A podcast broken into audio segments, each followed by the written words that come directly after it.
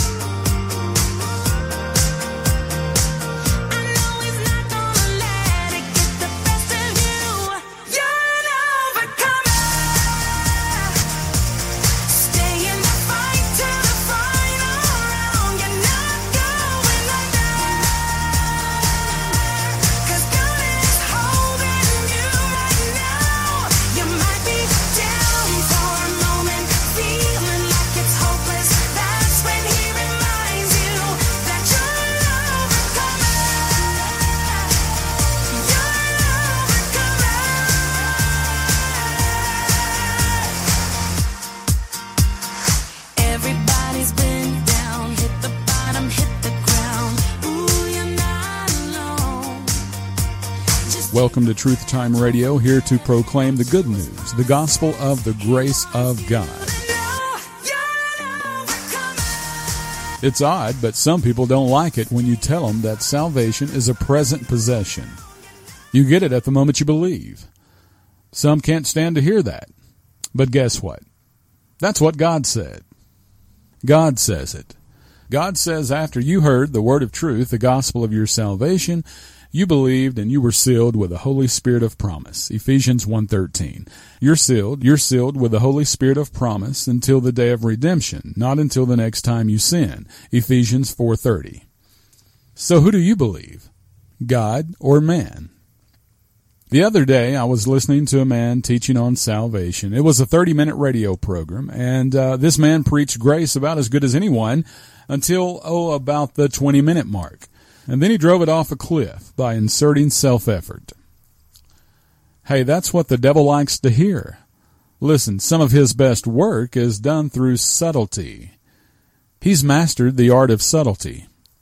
Be careful or he'll use you like a puppet. You'll speak grace one minute and works the next. A message of grace with a subtle insertion of self-effort. Listen, if you mix your self-effort, just one work, no matter how small you might think it is, you'll remain lost. That's a perverted gospel. It's either all God and none of you, or it's hell. Grace is pure. It's unadulterated. It's unperverted. It's untainted. And you know what? It's unmerited. Nothing you can do for it. It's undeserved. That's it. That's the long and the short of it. God does not offer tainted love. This tainted love you've given, I give you all a boy could give you.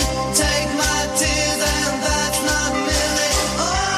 Oh, tainted love, tainted love. One of the major issues we see today with those who desire to have a relationship with God is they don't know where to go for their instructions. They open up the Bible, they, they have good intentions, but they don't know where to go for their marching orders.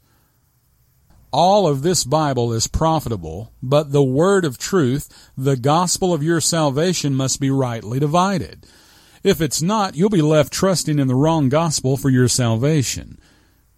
At one time, there was a gospel being preached for salvation that no longer saves today. Peter preached it, John preached it, and James preached it. It was a gospel that mixed God's grace with self effort, grace and works. But Paul was later given a different gospel to give to us. One that you can't find back in Matthew, Mark, Luke, John, or the early Acts period. Matthew 15:24 But he answered and said, I am not sent but unto the lost sheep of the house of Israel. Matthew 10 verses 5 and 6 These twelve Jesus sent forth and commanded them, saying, Go not into the way of the Gentiles, and into any city of the Samaritans enter ye not, but go rather to the lost sheep of the house of Israel. And the Apostle Paul reinforces what we just read when he said, Now I say that Jesus Christ was a minister of the circumcision for the truth of God to confirm the promises made unto the fathers. Romans 15 verse 8. Now, just what is it that Paul is trying to say here? Minister to who? The circumcision. Who was the circumcision? The Jews of that day. And the rest of the verse says to confirm promises made unto the fathers. What promises? The promises you'll find in the Old Testament. And who are the fathers Paul mentions in the verse? Abraham, Isaac, and Jacob. So let's recap what we've read so far. In Matthew chapter 15, the Lord said that at that time He wasn't sent to us. In chapter 10, He made sure that the twelve didn't go to us. And in Paul's letter to Rome, he confirms that Jesus was in fact not sent to give us our instructions in the books of Matthew, Mark, Luke, or John. And amazingly enough, people today still won't believe this.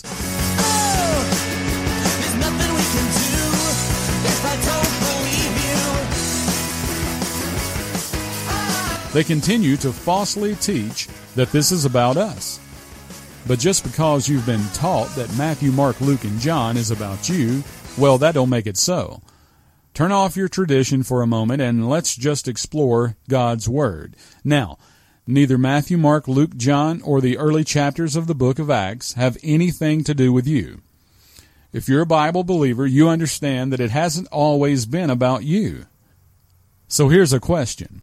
Why did God send Jesus to the nation Israel? Because he loved the world.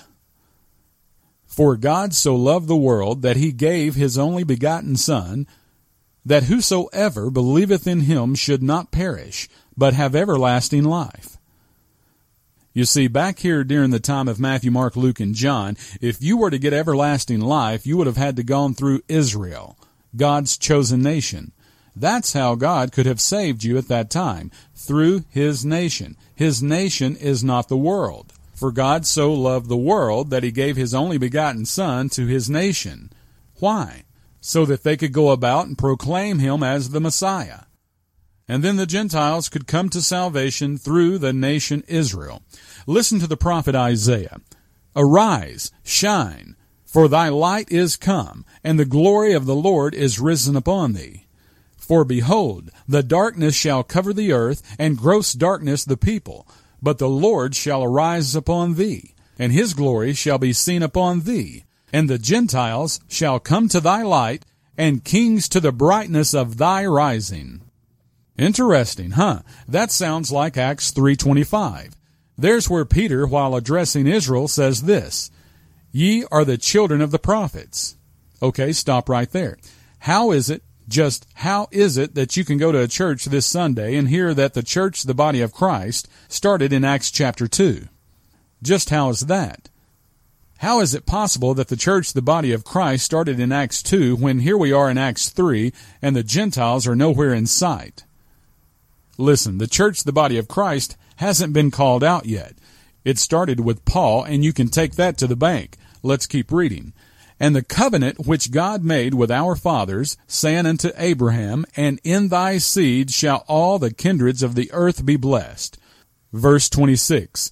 Unto you, first God, having raised up his Son, Jesus, sent him to bless you, in turning away every one of you from his iniquities. Now it's evident that the three times the word you is being used here, it's always referring to Israel and never you. The you here is Israel. And you'll finally begin to understand this book when you honor the context, allowing things to unfold as God meant for them to. You see, during Matthew, Mark, Luke, and John in the early chapters of the book of Acts, at that time Israel was enjoying their risen status. They hadn't fallen yet. It's not until Romans chapter 11 verse 11 that Paul reveals that God no longer recognizes Israel as being the light unto the world. They had served as having preeminence over the world, and this continued until Acts chapter 7. But it was there that Israel said, No, They murdered Stephen and said, We reject Christ as being our Messiah. And it was then, now, now, now listen closely, it was then that the body of Christ Church began.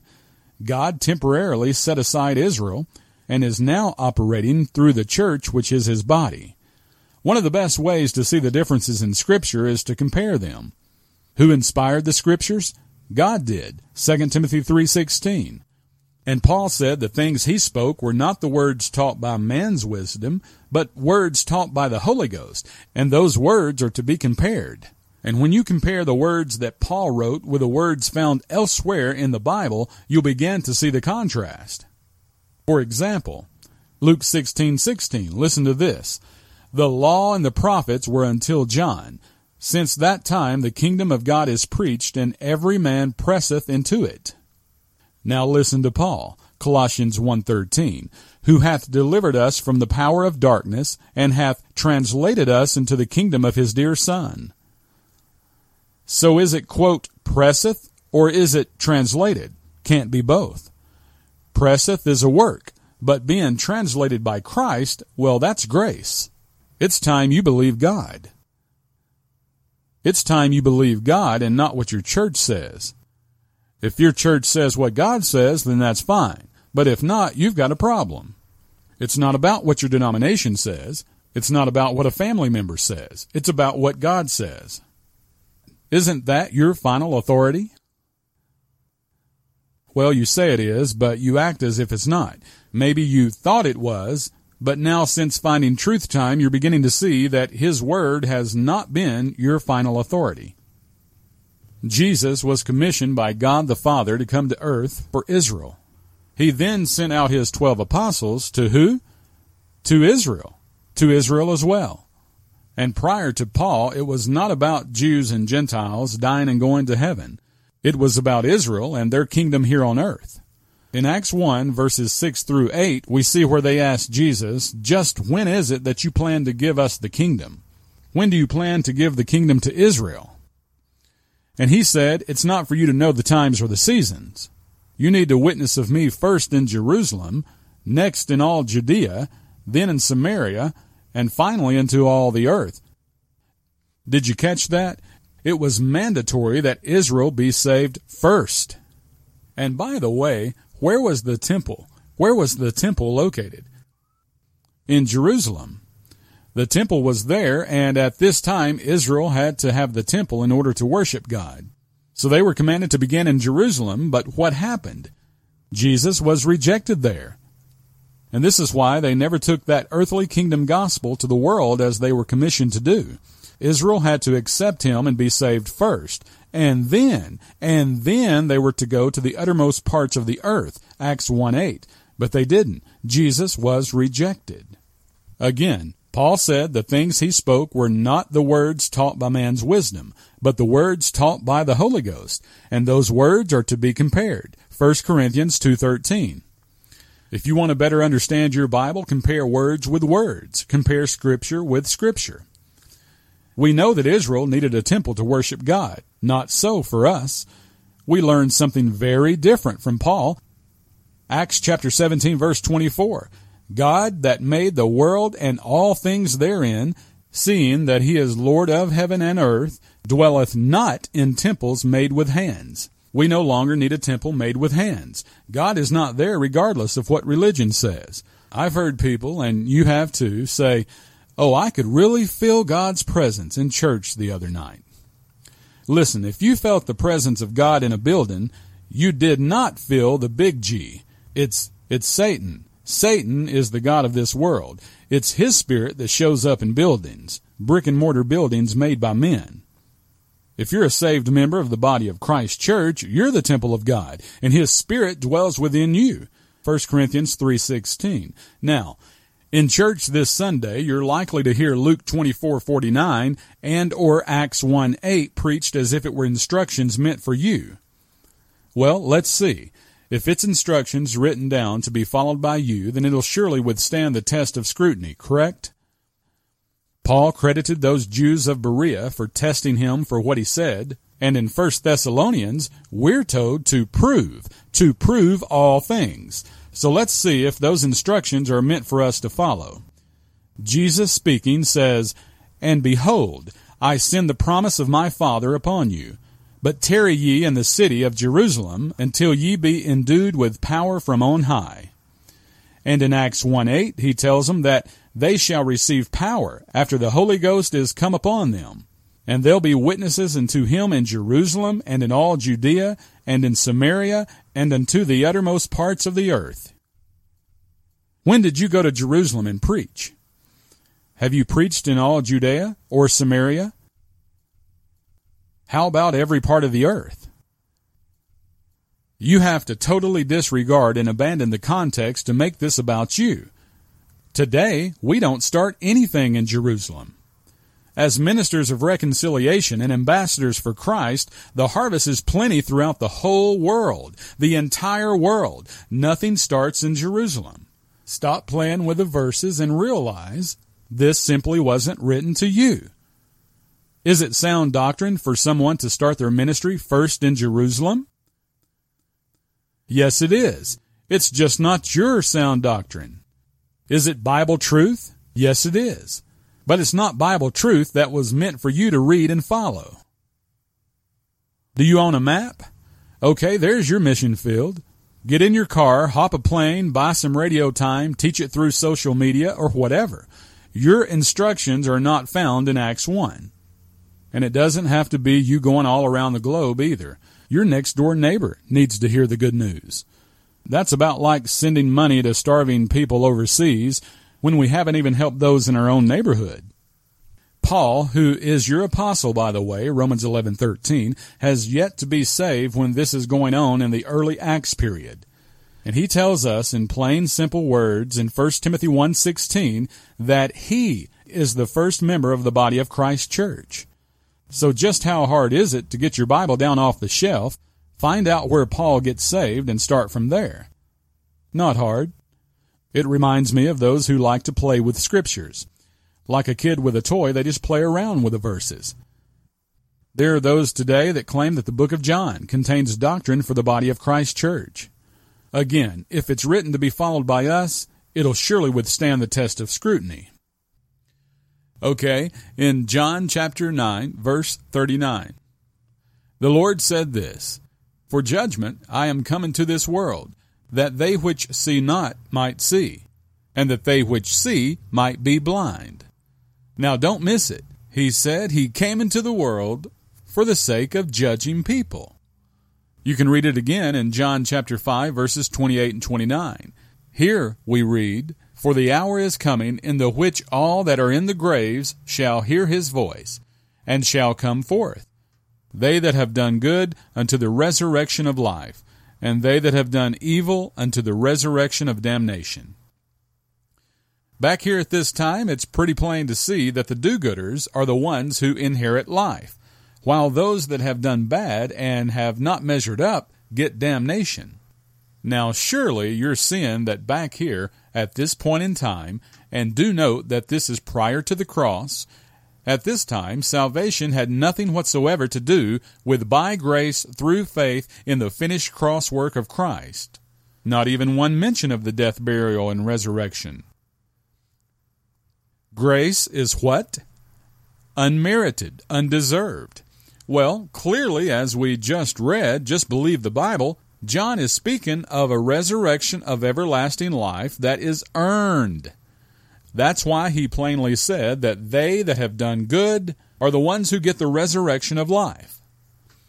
And by now, you do know that when you're attempting to follow Jesus in the red letters, you're following him at a time when he came not but unto the lost sheep of the house of Israel. Matthew 15:24. You do get that, correct? Great. Let's move on. Another important piece of scripture concerning the book of John is found in chapter 20, verse 9. Here we see that the twelve still did not understand that Christ would rise from the grave. 20 chapters, folks, 20 chapters into a book that only has 21, and these men, after the death, burial, and resurrection, still do not understand the cross work of Christ. Yet you've been taught that chapter 1, chapter 2, chapter 3, 4, 5, 6, and so on, you've been taught that this is a book that has your salvation doctrine in it. No Gentile justification by faith alone, no imputed righteousness, and in John chapter 4 verse 22, we learn that at this time no one could have gotten saved without Israel acting as their mediator. Sooner or later you're going to have to get this. Paul's gospel is different than the 12. On a future program, I'll try to go verse by verse through the book of John and we'll hammer in and drill down and, and try to make this as simple as possible there's really no reason for anyone not to get it. Listen to me. The twelve received their gospel from Christ while on earth. By contrast, Paul received his gospel from Christ while in heaven. Earth, heaven. They're different, not the same. No wonder Israel is promised physical earthly blessings and are going to receive an inheritance of the earthly kingdom following their resurrection and their enduring unto the end, Matthew 10:22, but we are promised a spiritual inheritance in heaven, because they, Israel, shall inherit the earth, Matthew 5:5. Israel in the future will reign with Christ on earth, Luke 22:30. But our conversation is in heaven, Philippians 3:20, and our hope is in heaven, Colossians 1:5. Our destiny is not here on earth. It's in heaven. 1 Thessalonians 4:17. Paul said that it's his gospel that makes you stable. Romans 16:25. He said that it's his gospel you're judged by. Romans 2:16. It's Paul's epistles where you'll find a wealth of unsearchable information. Listen to the words of Paul. Unto me, who am less than the least of all saints, in this grace given, that I should preach among the Gentiles the unsearchable riches of Christ. What did he mean when he said unsearchable?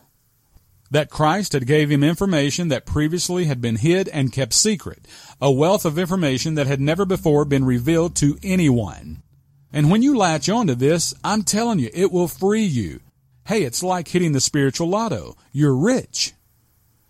You could search the scriptures day and night from now until you die, and you'll never be able to find these unsearchable riches Paul is speaking of.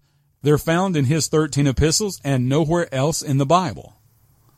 Our gospel deals with obedience to faith alone. Israel's gospel, it dealt with obedience to faith plus works. Our salvation comes by faith apart from works. Israel's salvation came by faith plus their works. Their works proved their faith. Our works prove our lack of faith. You say, wait a minute, now you, you've gone too far. I don't believe that. Well, let's let God's word and not your belief be the final authority. Romans chapter 4 verse 5 says, To him that worketh not, but believeth on him that justifieth the ungodly, his faith is counted for righteousness. Did you get that? A saved person is someone who does not work for it.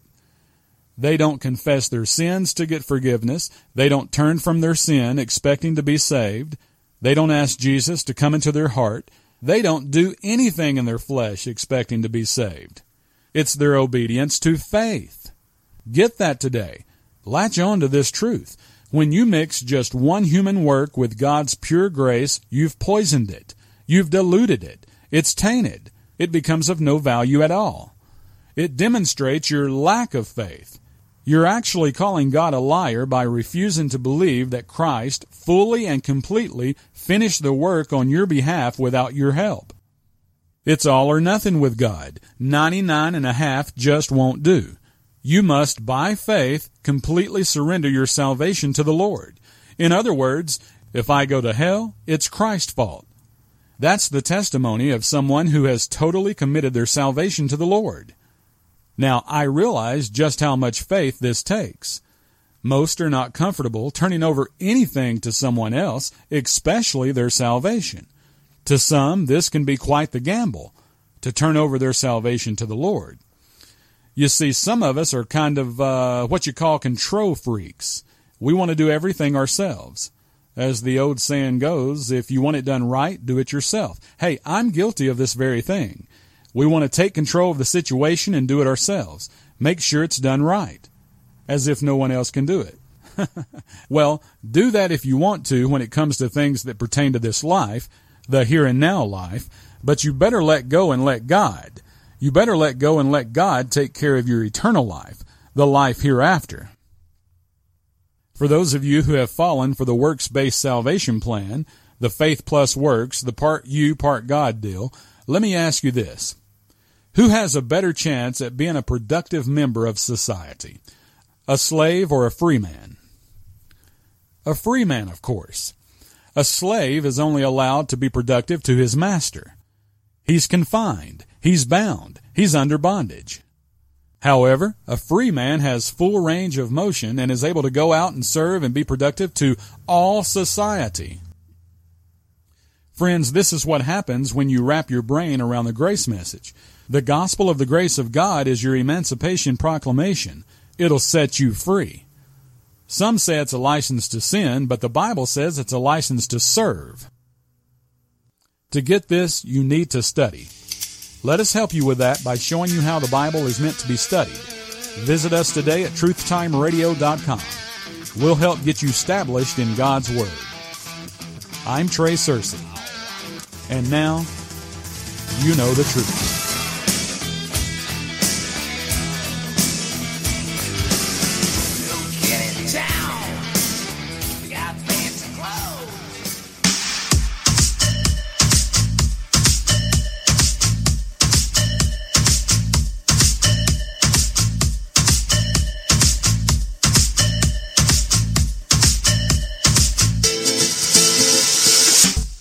The Truth Time Radio podcast, available on iTunes. Drop in at the iTunes store, type in Truth Time Radio, and be on your way to better understanding your Bible. Take the program wherever you go. Enjoy it on your iPad, iPod, or iPhone. Awake, aware, alive, and active. Truth Time Radio, now available on iTunes.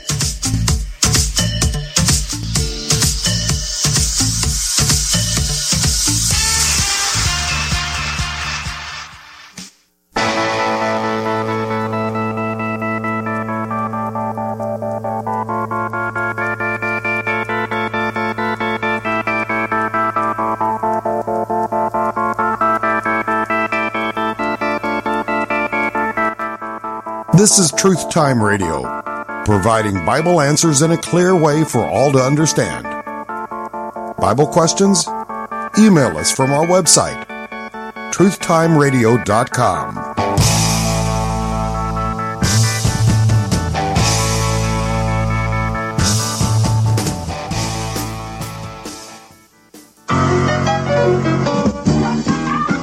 Lady Godiva was a freedom rider. She didn't care if the whole world looked. Joan of Arc with the Lord to guide her. She was a sister who really cooked. Isadora was the first bra burner. Angel Black, she showed up. Oh, and when the country was falling apart, Betsy Ross got it all sewed up. Truth Time Radio,